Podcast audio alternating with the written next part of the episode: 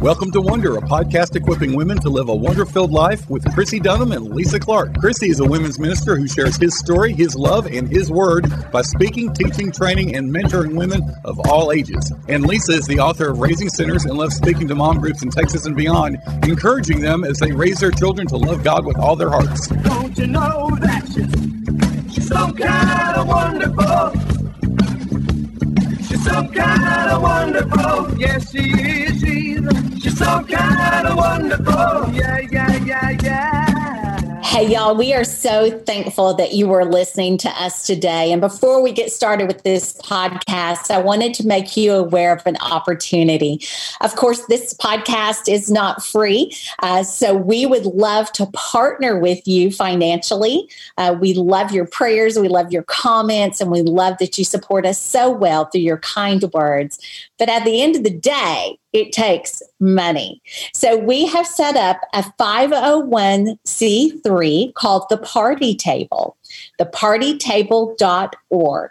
And you can go there and make a donation to the Wonder Podcast, and that will help keep us on the air. Lisa and I love coming to you every week, and we love our producer and we love what the Lord is allowing us to do, but we need partners, partners like you.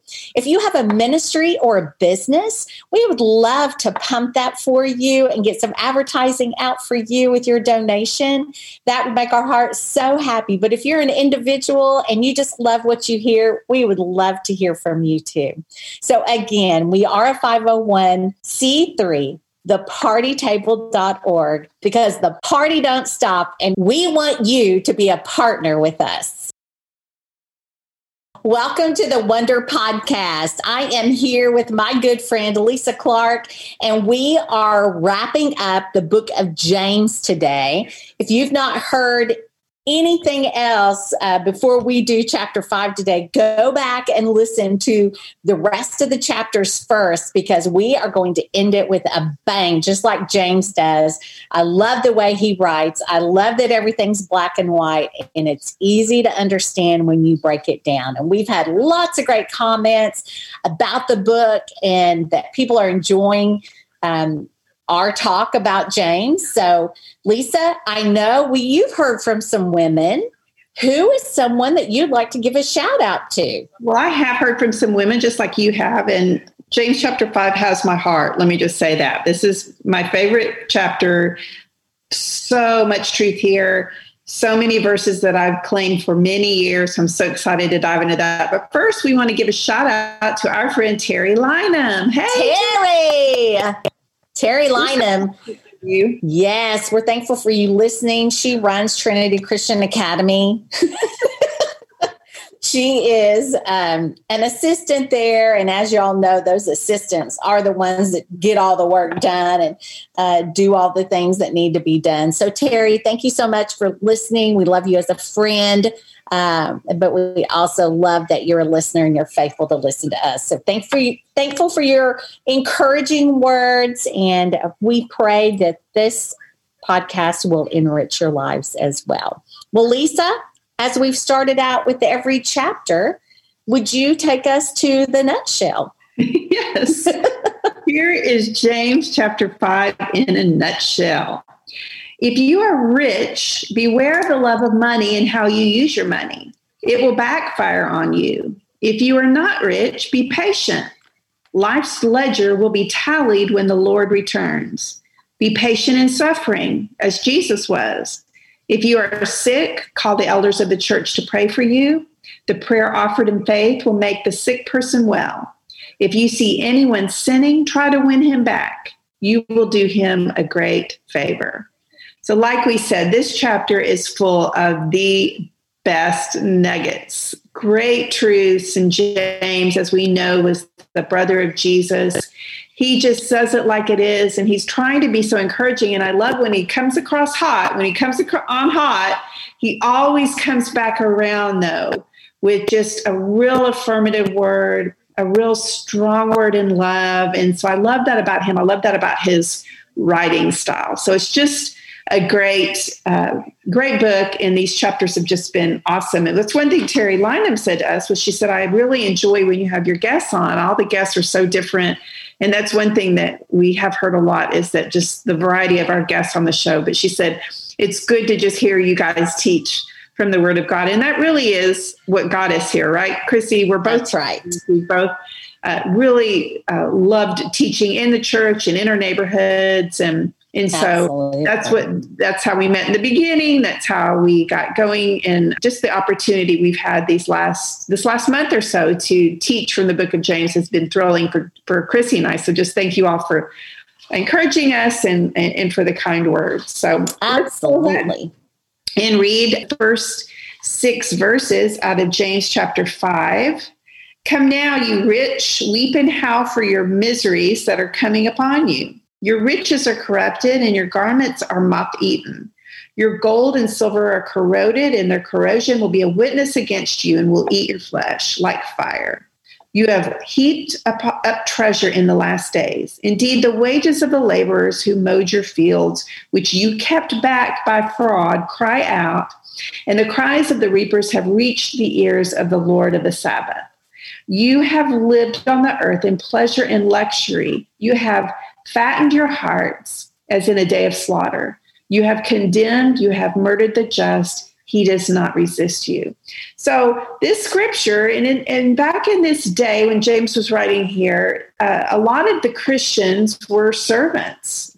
They were they were you know trying to make their means by working for in other for other people and a lot of obviously if you had a servant then you were rich in mm-hmm. this day. And so it, what he's saying here is that and and the belief is that these rich people that he was talking about did not know Christ because there's the, there's no way that they could have treated people this way as born again believers in Jesus Christ by what does it say not paying their wages by being so self-absorbed all of these things. So he's saying that you know that's a corrupt way of living. He's not saying money or having wealth is a That's corrupt way of living.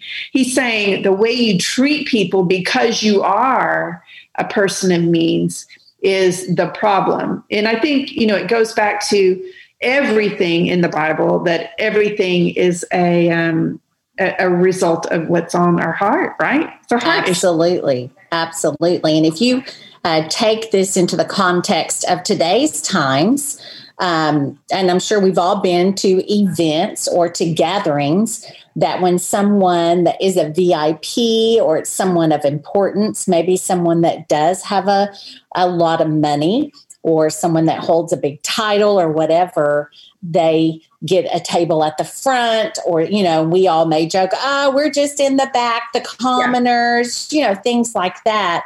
There is nothing wrong with money as long as it's handled appropriately and you handle people appropriately so I think today we need to be careful. Again, back to the words we use, and we may just be try to be funny or whatever. But the Lord hears all that, obviously. And there are people, you and I both know many, many people um, that the Lord has blessed monetarily that give and give and give and give. I have friends that I just don't think you can give out give the Lord. And and the Clarks and the Dunhams do all they can to support support ministries and, and do those things. And I pray we treat people right. Um, and you know what, Lisa, we're considered wealthy in today's times. Uh, we are very wealthy. If we look, compare ourselves to others in the worldly way, we're not. But in real world standards, we are wealthy. So we have to be careful with the way we treat people and that we always pay the right amount, even when you're tipping at a restaurant and all those things, because everything you do is a witness of who you are and what you're about. It's true. That's exactly right. We have we have to represent Jesus Christ because he's who dwells within us. And we know that he was a friend to the sinners, that he was a friend to the poor, that he did not have a place to hang, to even lay down at night. And That's so I, I just finished a great book called The Girl with the Louding Voice. And when I was reading the scripture and, and preparing, I just was going back to the book so many times because this if you haven't read it you should read it but it's just about a little girl in nigeria and how she gets sold basically as a servant, and she's working for this very wealthy woman and um, is not getting paid. She was told she was going to get paid. Of course, she wasn't. She was 14 years old. It was child labor. It's slavery, and um, and she comes out of it, and the world is just at her fingertips. I won't sh- share anymore, but it's just a great book and of just of of basically the good will come and that's what the scripture is saying here that that we once you, if you are wealthy and you're treating people bad um, you will be judged and if you're not wealthy and you're and you're being oppressed and your day's coming. Your the joy is coming in the morning. And um, you know I, I know that we're in the middle that the nba season is starting back and i've thought about this. I heard on the radio a few days ago I guess, and I don't follow. I, I truly have not watched TV other than Netflix in two months. but I was listening in the radio, so I don't really know what's going on in the world. But I know the NBA they're putting everyone in what they call the bubble in Florida, and all the teams that are still eligible, I guess, to be in the playoffs or they're uh, they're going to be in the playoffs and they're going to play a few more games and then the playoffs are going to start. So they're basically uh, quarantining all of the players in what's called a bubble. I don't know if it's a or hotel or what it is. I think it's a hotel connected to like a coliseum or something. That's what I'm envisioning. Well, evidently, and so we know that these are people of wealth, right? Right. We know that NBA players make. It's a lot of money.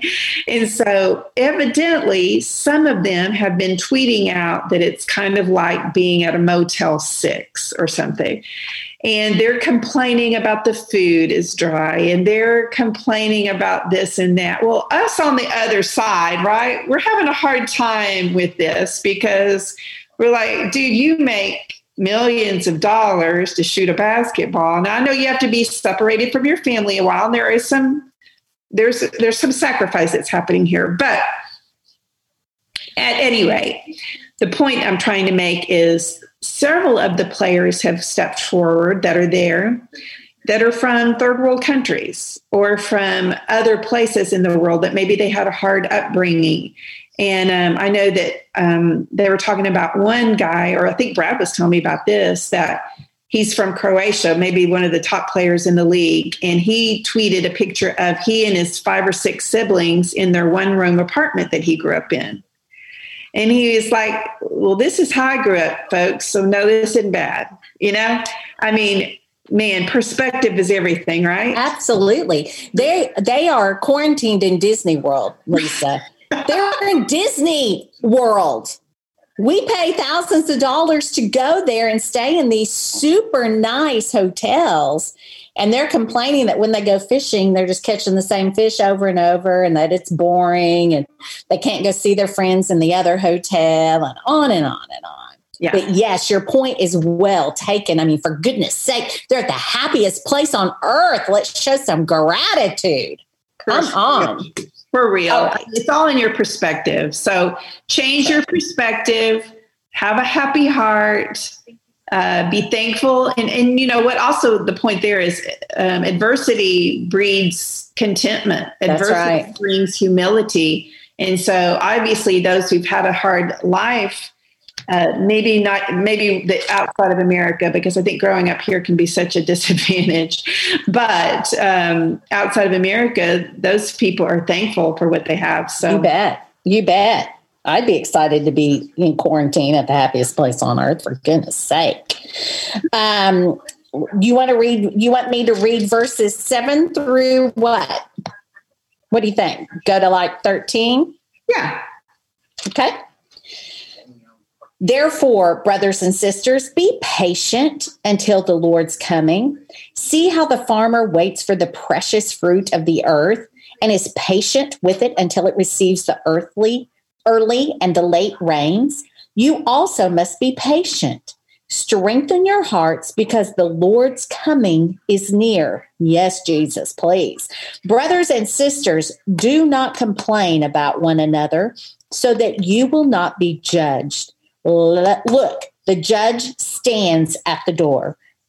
Brothers and sisters, take the prophets who spoke in the Lord's name as an example of suffering and patience See, we count as blessed those who have endured. You've heard of Job's endurance and have seen the outcome that the Lord brought about. The Lord is compassionate and merciful. Above all, brothers and sisters, do not swear either by heaven or by earth or with any other oath, but let your yes mean yes and your no mean no, so that you won't fall under judgment. I love this whole section, how he is emphasizing the word what? Patient. He used it over and over and over again that we are to be patient. We are to be established. Establish your heart. Instead of strengthen your heart in verse 8, you establish your heart because the Lord his coming is near. And as we walk through this COVID season, my goodness, we're in August. Lisa, this started in March. So you need to be established. Your heart needs to be established. You need to practice patience. And then he uses Job as the example. Job is the example, and you've seen the outcome that the Lord brought about. You need to be steadfast. Our Bible fellowship teacher talked about this on Sunday, and I loved, loved, loved his point here in these verses that you got to be patient with people and you need to be patient in circumstances, especially right now. You've got to be steadfast. When you think about Joseph, you think about Job.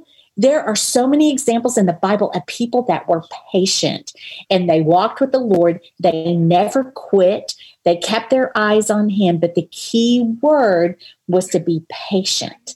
So I want to remind our listeners during these days be steadfast and let the Lord strengthen you. We have a friend in our Bible fellowship class that has um, honey. What do you call them? Beehives. Have beehives. So you only harvest once a year. Once a year. So every time you get honey at the grocery store, I want you to think of this. They can only harvest here in Texas once a year. And I think it's true in other parts of the country. But he can only harvest once a year. And he has like four hives well, he doesn't know how much it's going to produce until he gets in there. He has to be patient, give the bee sugar water, and he has to go check on him all the time. And I think he talks to him, prays over him, does all the things. And it's, I want to go to beekeeping school just because it's so interesting to me to, if they go eat this flower, you know, then it's going to be in the taste of the honey and all this. It's just so interesting that God would take a tiny bee. And Lisa, those bees just live for two weeks.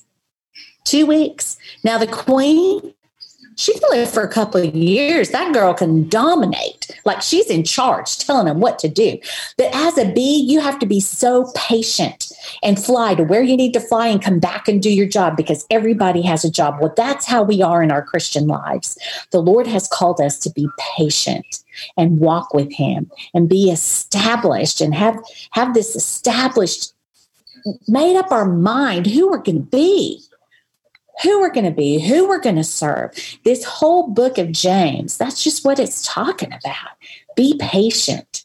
Be patient and do the things I ask you to do. Be steadfast. And I love that he brings up Job here because these guys in the church would have known all the story of Job. And what a story. How patient was he? His wife left him, his friends were obnoxious. Like, what a nightmare. But he was steadfast and patient, and he had made up his mind this is who I'm going to be. That is so encouraging to me. What do we have that the world doesn't have? We have hope. We have hope. That's what allows us to be patient. That's you've been over to Africa, Chrissy. You've watched who those who don't have much are some of the most joyful uh, charismatic, loving, kind people, and they don't have very much by the world standards at all. But they have? They have hope. They know that their their life of abundance in heaven in in those streets of gold and those mansions and all that they know that's coming well that's hope that's the hope that we have in jesus christ is what allows us to have this stamina that he's talking about Mm-hmm. That's that's and that's what separates us from the rest of the world. There is no hope in the world. We know that this stuff is all you you live and then you die. And so without Jesus, you have no hope because you don't have hope for eternal life in Jesus Christ. So that's what separates us. Uh, have you heard of the document documentary Outcry? I have not. Okay, so it's a it's a documentary. Brad and I have been watching it. We we just watch one a week, and um, it's about Greg Kelly, a young man who was wrongfully accused and spent some time in jail, and just the whole uh, story of his life. And and and I thought about him because I thought about as as the scripture talks about Job, how Job, uh, you know, had this this life that just seemed so perfect, right? And Greg Kelly had this life that seemed so perfect, and he was on his way to great things. And I'm not going to give anything away here, but um, but then all of a sudden, you know, calamity came, and and it was one thing for Job after the next, and and I think the scripture's real clear here in that for the believer, we have to trust the Lord. And when bad things come, and none of us is immune to hardship, none of us is immune to problems. I mean, Job can testify to that, right? That's right. So just because we have Jesus doesn't mean that, that we're not going to have trouble. What does the scripture say? You will have trouble. Jesus said, You will have trouble. And for the early church, it was trouble unto death and it was horrible death. And so we're not experiencing that, praise God. And I pray that America doesn't have to experience that. But uh, the hope that we have in Jesus Christ enables us to look past those troubles into the to, to the face of Jesus and know that you know this world is just a vapor like we've already said it's just a blip and then we have eternal life with Christ. And I think that's what separates us, and that's what gives us joy in these hardships. When it's when you've been through trouble, when you've had hardship, or you've gone through a um, a trying time, and you've handled it with joy, and you've been positive, and you've trusted the Lord. I'm sure that people that don't have that hope are looking at you like, "How?" Mm-hmm. How is she doing this? How is this possible? Where is this peace coming from? I know I couldn't do that. Whatever. That's that's because of Jesus. He equips us. He walks with us through these things. He was walking with Job. He restored everything to Job, to Job that he had lost, and, and uh, more. Uh, and more. And when we talk about when we talked about a critical spirit last time you know that's another one. I mean i hope i would not have been one of his friends that had been like curse god you know. This is ridiculous. This god doesn't love you joe you know i hope i would have been that friend that had not that did not have a critical spirit that was encouraging job along the way trusting god and knowing that he was still on his throne that there's a plan here. And that's what we have to know that there is a plan and that we uh, we trust the Lord, and and that if we do endure, just like Paul says, we're blessed. That's right. I said it. You know, I've run the race and I've finished, and the prize awaits me, and that's what we have too. That's right. That's right. Um, we need to go into um, our next verses, but this little verse that says, "Let your yes mean yes, and your no mean no." So that you won't fall under judgment. It's something very simple as if you tell somebody you're going to do something, you need to do it. You need to do it. If you RSVP to a wedding, you need to go. Right, Lisa? Right. If you say you're going to be there, you need to be there. Your yes needs to be your yes. And I remember one time I had an opportunity um, for a job, and I had told the person, "I'm your girl. I'm doing this. We're we're in."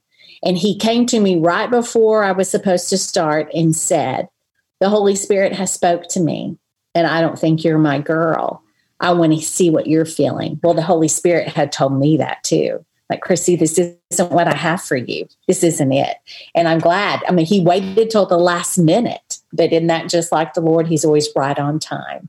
And I love uh, that's a spiritual marker in my life because I love how the person that was going to hire me heard from the Lord and I'd heard from the Lord. But I went to the scripture and said, But Lord, my yes is my yes. I've already told this man I'm doing it. He's already planned on it. We already, we have a plan and I'm supposed to show up and we're going to do this thing. And the Lord released me when that man came to me and said, Chrissy, you're not the person.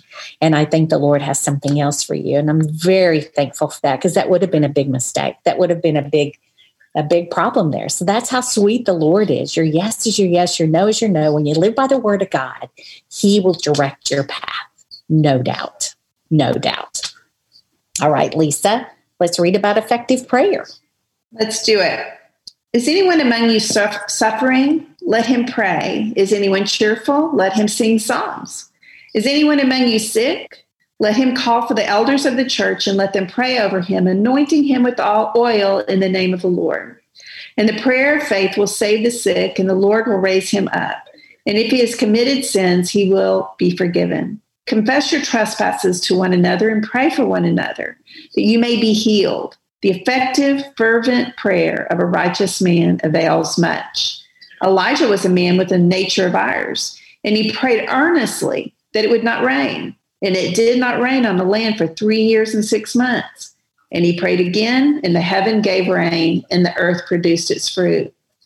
Brothers, if anyone among you wanders from truth, and someone turns him back, let him know that he who turns a sinner from the error of his way will save a soul from death and cover a multitude of sins. Love, love, love all of those scripture. Um, of course, the effective, fervent prayer of a righteous man avails much. This is a scripture that I learned in college as I was being mentored and discipled by the Boyds. I think I've mentioned them before, but the Boyds were a couple at College Heights Baptist Church in Nacogdoches, Texas. Axe 'em Jacks, where Brad and I went to school. Stephen F. Austin. No, we didn't go to Baylor.